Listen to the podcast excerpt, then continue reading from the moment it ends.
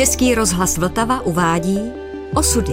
Známé osobnosti odkrývají svůj životní příběh. Jiří Černý.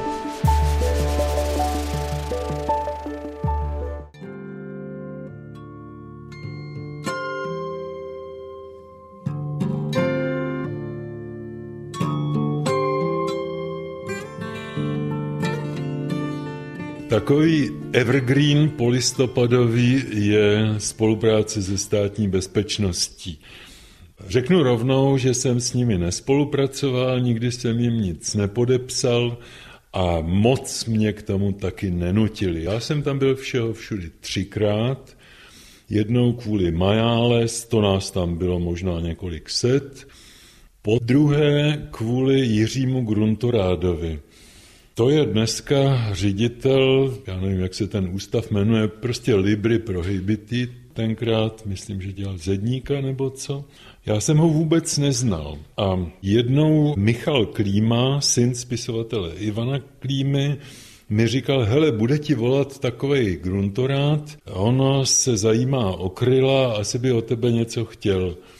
Já jsem to v tu ráno zapomněl, pak mě přišla obsílka do Bartolomějské ulice a začalo to tím, že mě vedli těma chodbama a tam byly dogy, takový dva velký psy, tak to mně došlo, že dogy mě nesežerou, že ty jsou tam jenom jako zastrašovací. Pak takový člověk, který se představil jako poručík Bežuch, řekl, vstaňte, přečtu vám, teď mě něco přečet.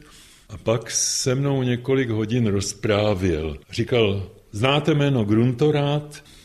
A já naštěstí jsem to jméno zapomněl, takže jsem, nemusel jsem se přetvařovat, řekl jsem ne, neznám. Velmi přesvědčivě. Minutu na to už jsem přesně věděl, že to je ten No a teď se ukázalo, že Gruntorát mý telefonní číslo měl u sebe v zápisníku, no to odpovídalo, a že je to člověk, který rozšiřuje, jak říkali estébáci, závadovou literaturu, že měl nahrávky Kryla a taky Kryl, jak zpívá o Silvestra s Ivonou Přenosilovou nějakou písničku. To mě zaujalo, protože tu jsem neznal, chtěl bych ji slyšet Jo, a že je to nějaká sarkastická a já jsem říkal, a to je nějaká erotika, nebo... A on říkal, ne, to je politická. Nechoval jsem se ani zbaběle, ani statečně, řekl bych trošku blbě nejapně. Já jsem si říkal, zachovám si odstup. A on pak jako bylo vidět, že země nic nedostane, a teď začal, jak má rád muziku a jak se zná, jak byl za Petrou Černockou a jak jí poradil, aby si vzala jiný brejle, obroučky, ty, že ji neslušej. Tak jsem si říkal, no teď kdyby mě viděl tady Magor, jo, tak by řekl, ty seš posera, ty jsi ho měl poslat do hajzlu a tak. No, neposlal jsem, tak jsem si to celý vyslech. Už po druhý mě tam nepozvali a bylo to v pořádku. Po třetí jsem byl u výslechu, tuším v září nebo v říjnu 89. Já jsem těsně předtím byl na západě a poprvé jsem byl s celou rodinou, to znamená i s Kateřinou naší. Kačence bylo v 89. 12 let. A já jsem říkal, hele, připrav se na to, jeli jsme do Mnichova že Karel Kryl se hrozně rád hádá a my se skoro vždycky pohádáme, takže se Kačenka bála, Jitka se bála, dopadlo to všecko úplně jinak. Především tam bylo nesmírně krásné přivítání. My jsme tam bydleli u Jirky Pipreka. To byl takový nobel zedník z Karlových varů, který se vypracoval v podstatě ve stavitele Říkám si, jestli podle Pipreka si dělají v Německu představu o českém řemeslníkovi, tak to sice je zcela falešné, ale naštěstí v náš prospěch. Ten má zlatý ruce, ten kluk. No, u toho jsme spali, ale přijeli jsme do hospody a tam byla, nevím, jestli půlka nebo kolik redakce Svobodné Evropy, v čele s Pecháčkem, ředitelem, a teď tam byla Ivona Přenosilová, Kryl, samozřejmě Martin Štěpáne, Karel Moudrý, Lída Rakušanová, lidi, se kterými jsem se do té doby neznal. No a pak už se nás zmocnil hlavně Karel Kryl. Nejen, že jsme se nepohádali nikdy, ale ukázalo se, že jednak on má rád ženský. No to jsem věděl. Ale že má tak rád děti, tu kačenku úplně obtancovával. Ta ve svých 12 letech byla jak v Jiříkově vidění, protože on ji vodil tu do pizzerie, tam do cukrárny, tam jí ukazoval starý chrámy. On znal ten Mnichov líp než určitě řada rodáků. A já jsem si říkal, holka, to si pamatuj, protože v životě už se žádnej muskej tobě nebude takhle dvorně chovat. A to myslím si, že jsem měl pravdu. A vrátili jsme se beze všech potíží sem a zavolali mě do Olšanské na oddělení pasů a víz. V Olšanské, a o tom teď mluvím proto, aby lidé, co to nezažili, si to dovedli představit, pro mě přišel asi sedm minut po té době, kdy jsem tam ve vrátnici měl být a byl jsem opravdu kluk. Já nechci říct, že byl tak krásný jako Alain Delon, ale hodně se mu podobal. Příjemné vystupování a odved mě někam. Tam mě představil člověka, který ve středním věku který vypadal velmi zle, ale ta tvář byla inteligentní a klasická metoda hodnej a zlej. A ten zlej se brzo dostal k tomu a říkal, vy často jezdíte na západ, Říkal, no tak byl jsem po deseti letech, protože předtím jsem byl před deseti lety v Londýně. A my bychom potřebovali, teď už nevím, jak to řeknu zkrátka, nějaké informace a já jsem říkal, jaký druhu, no tak třeba z ministerstva vnitra západu německého. To už, mně je to jasný, ten Pavel Pecháček mě pozval, holky jsem nechal, protože ty jsem do toho nechtěl tahat, jednou na oběd do takové čínské restaurace tam v těch anglických zahradách v Mnichově, kde je redakce blízko Svobodné Evropy, no tak tam si nás někdo nafilmoval zřejmě. A já jsem říkal, jak já bych se dostal na ministerstvo vnitra německý. On začal mluvit hlasitě a říkal, vy jste československý občan a vaše povinnost je. A já jsem říkal, no československý občan jsem, ale no prostě jsem nějak velmi tiše, velmi zdvořil a velmi bojácně to odmítnul. On viděl, že to je moje poslední slovo, tak řekl, no to se nedá nic dělat, omlouvám se, že jsme s vámi začali o sedm minut později, to oni měli takovýhle fóry nacvičený. A vrátil mě ten pas. No a asi za tři neděle byla revoluce, tak to bylo hodně hloupý, kdybych jim to tenkrát podepsal.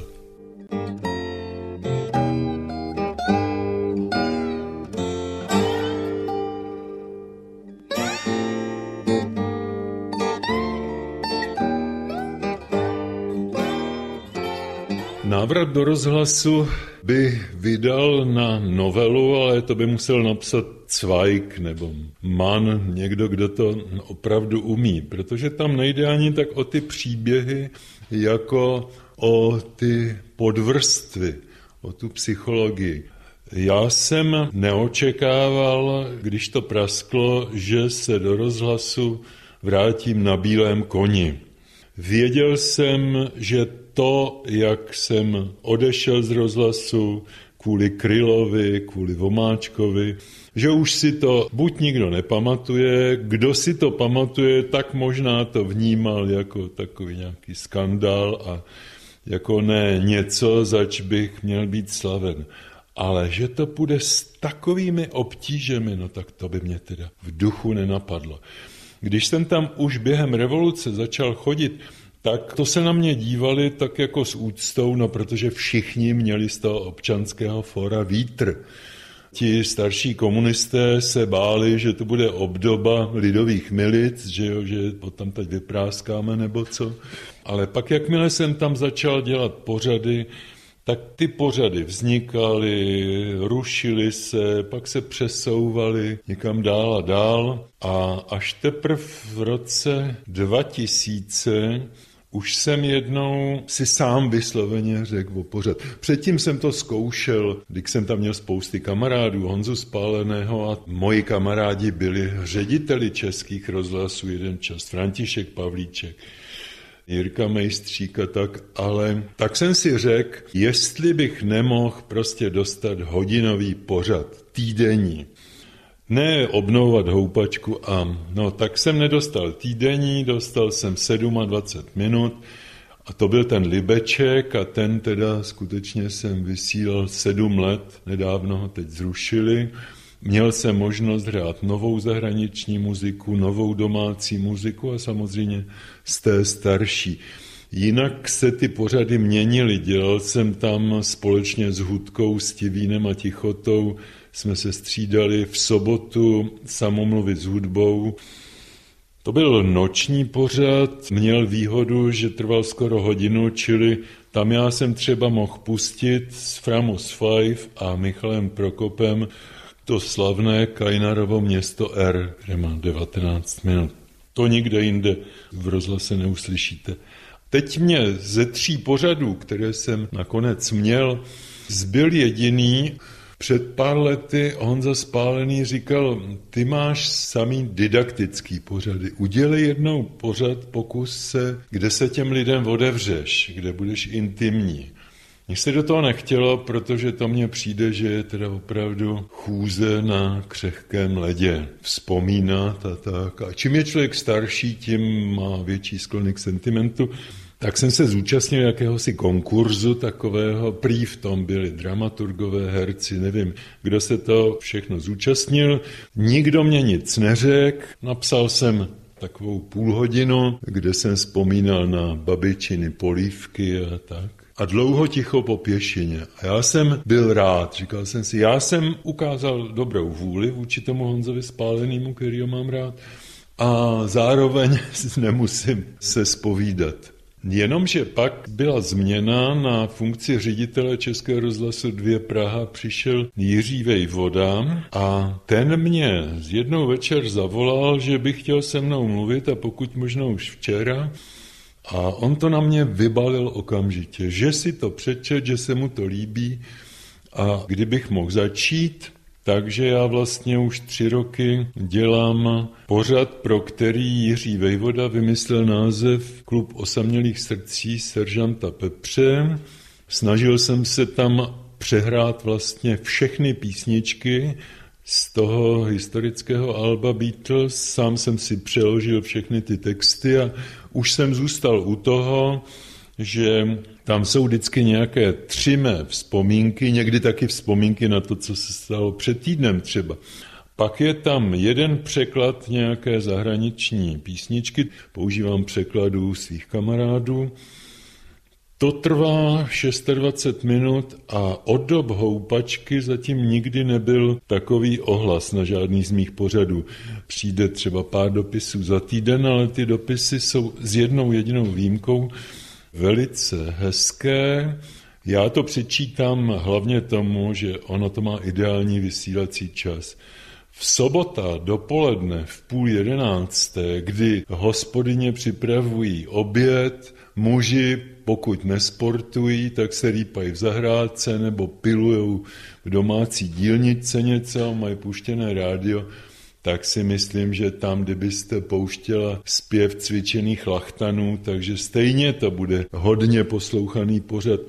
No ale těší mě to, akorát mi už trochu dochází dech, i když mám seznam heslovitý toho, o čem jsem kdy mluvil a po každé ten seznam pročítám, tak si nedovedu představit, když těch příběhů teď tam bylo asi přes 300, jak bych měl třeba dalších 300 vymýšlet.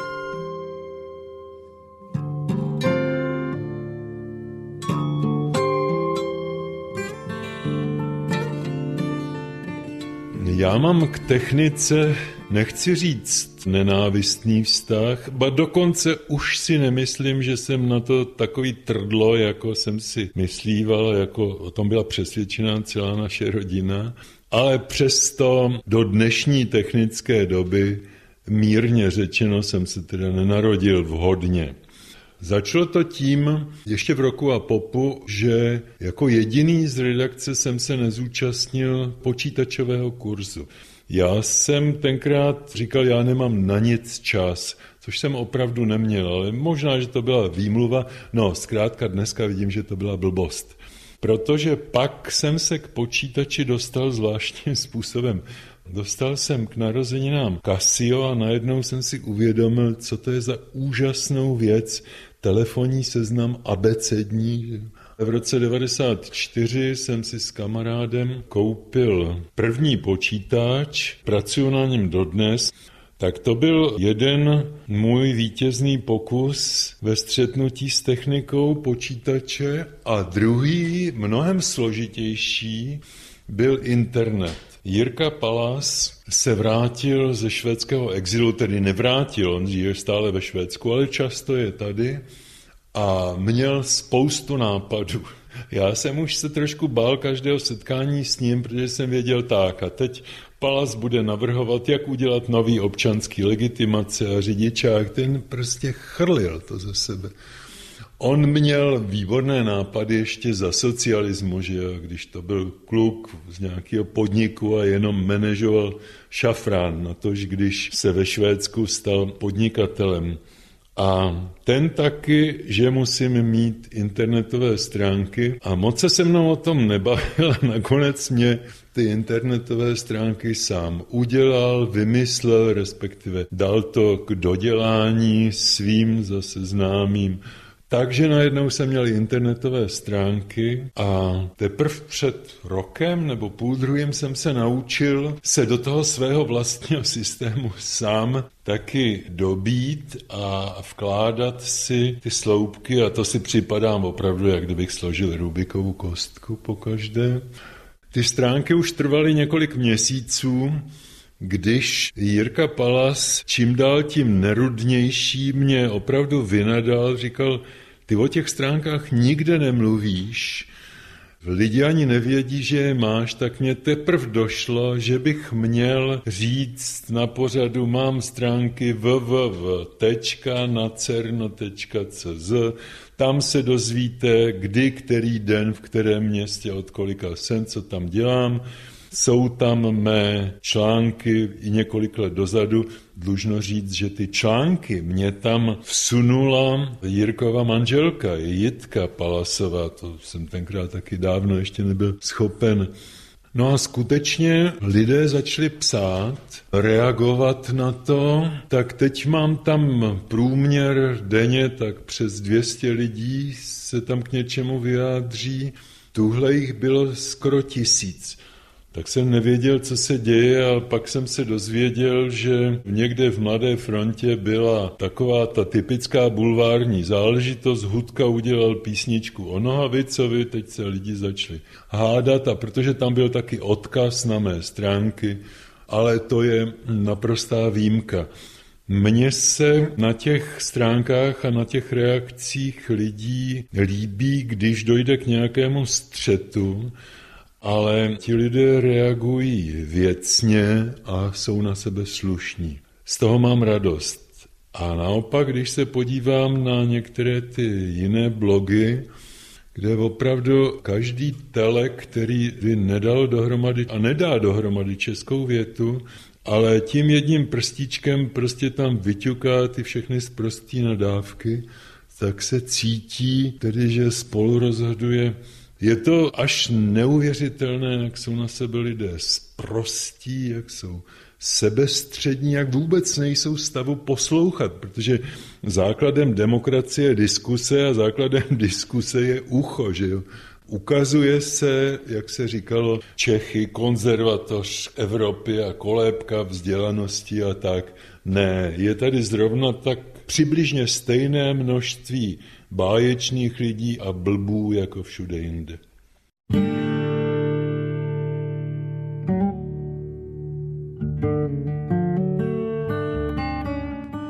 Ze všech mass médií já mám osobně nejdál do televize. Protože televize, jak jsem se mnohokrát přesvědčil, natolik upoutá tím obrazem, že ten obsah, čeština, ten zvuk, to jde strašně stranou. Proto já mám ze všeho naopak nejradši rozhlas, kde tedy jednoznačně jde o ten obsah a navíc jde ještě o ten zvuk. A ten hlas vás prozradí. Kryl má o tom krásnou písničku, jak hlas člověka prozradí. Tak eh, v té televizi vím, že kdybych vypadal, no já nevím, jako kdo, třeba jako Bartoška, takže už bych vyhrával 7-0 ještě, než bych vůbec řekl první slovo. Když vypadám jako plešatý e, strejček s velkým frňákem, tak předem prohrávám, řekněme, tak 2-0 a buď to nějak doženo tím, že se ohromně vyjádřím, jenomže v tu chvíli nastupuje další věc a to je, to je ten sprint strašný, to, to tempo dnešní. Jo. Já neumím mluvit jako kniha, improvizovat, já si to musím chvíli rozmyslet a e, když mě moderátorka dvakrát za minutu řekne, ale prosím vás, teď už jenom stručně, no, tak mě začne obsypávat kopřivka a už ze mě nevyleze skoro nic. Na druhé straně do té televize občas jdu. Často odmítám to. Myslím, že víckrát odmítám, než přijímám nabídky do televize.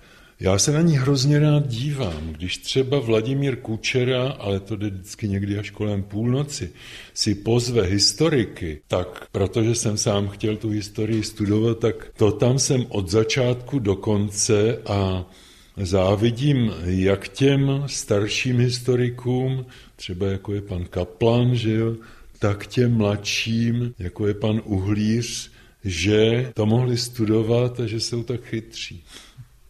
Na rozdíl od mého prvního manželství, které trvalo 14 let, tak vztah s Jitkou trvá 35 roků, taky máme dítě, ale ten největší rozdíl je v tom, že každý děláme úplně jinou práci.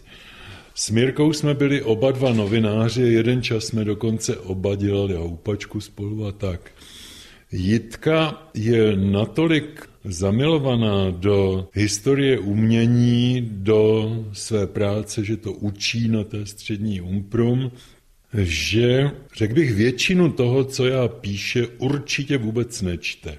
Ona má muziku hrozně ráda, chodí se mnou do opery, na filharmonii, jsem tam i na nějaký koncert populární hudby.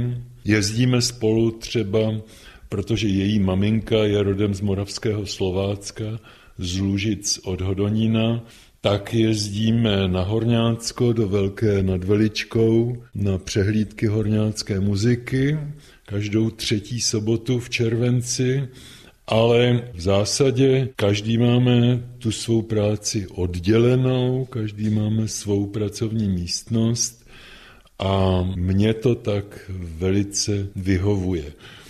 Hodně jiné je to s Kačenkou, která od malička se zajímala o písničky.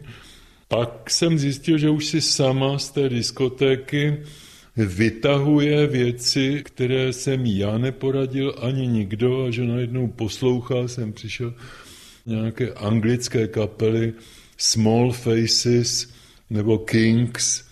Já dokonce vím, že ona by ráda si zkusila taky disjokejské zaměstnání. V rozhlase pouštět muziku a něco k tomu říkat.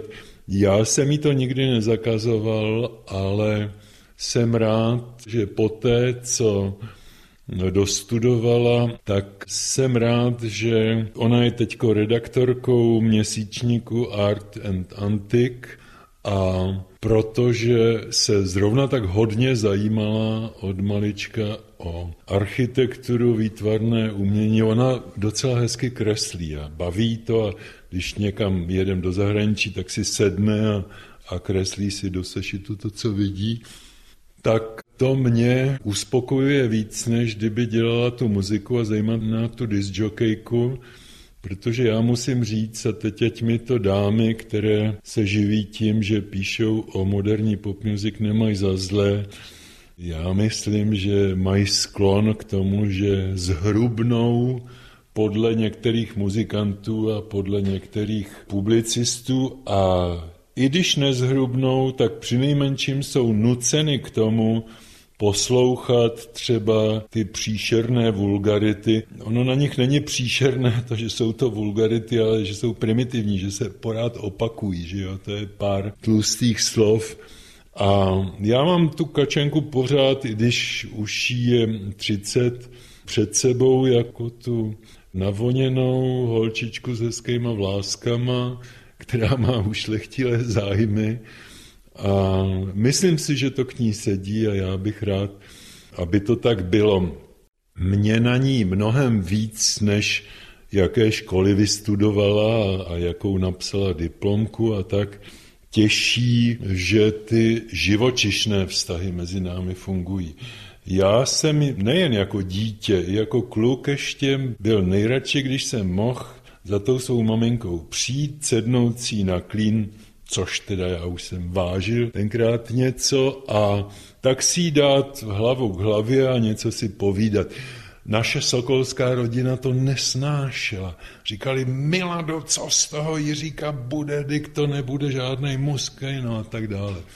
A Kačenka tohleto zřejmě zdědila po mně, takže ona dodnes přijde, hépne si mě na to koleno a je jí tam dobře. Já jsem přesvědčený, že to tak má být.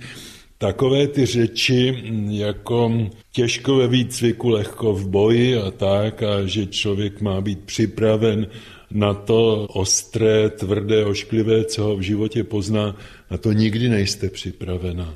To každého zaskočí. Já si říkám, že nejlepší možnost, jak být připraven, mít v sobě banku těch zážitků, toho lidského tepla od toho táty, mámy a tak, a tím se pak přihřívat, když vás ten život kolem mrazí.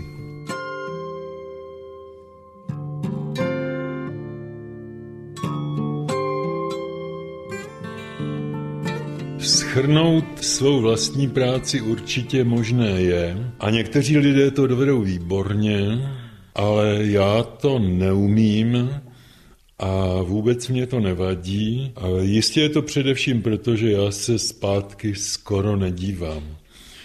Kdyby třeba ten Jaroslav Riedl nepřišel sám s nápadem napsat se mnou a o mně knížku, tak taková knížka by nikdy nevznikla.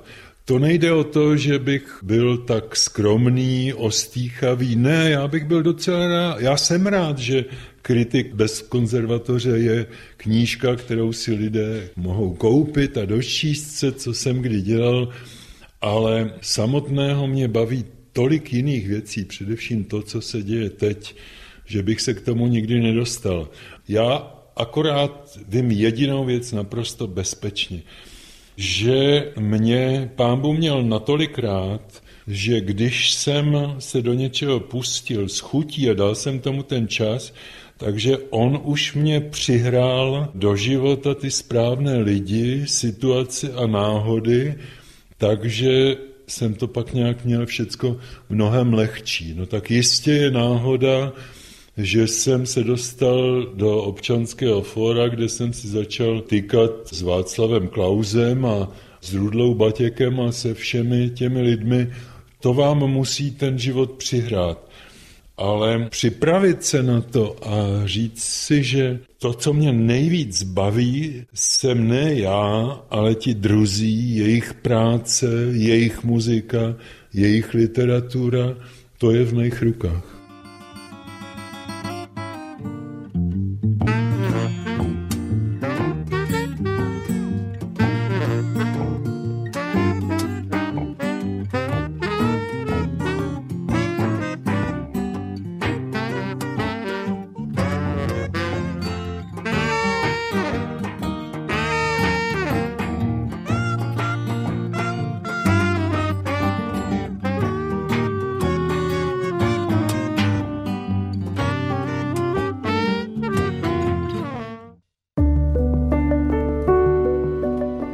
Podcast Osudy připravil Český rozhlas Vltava.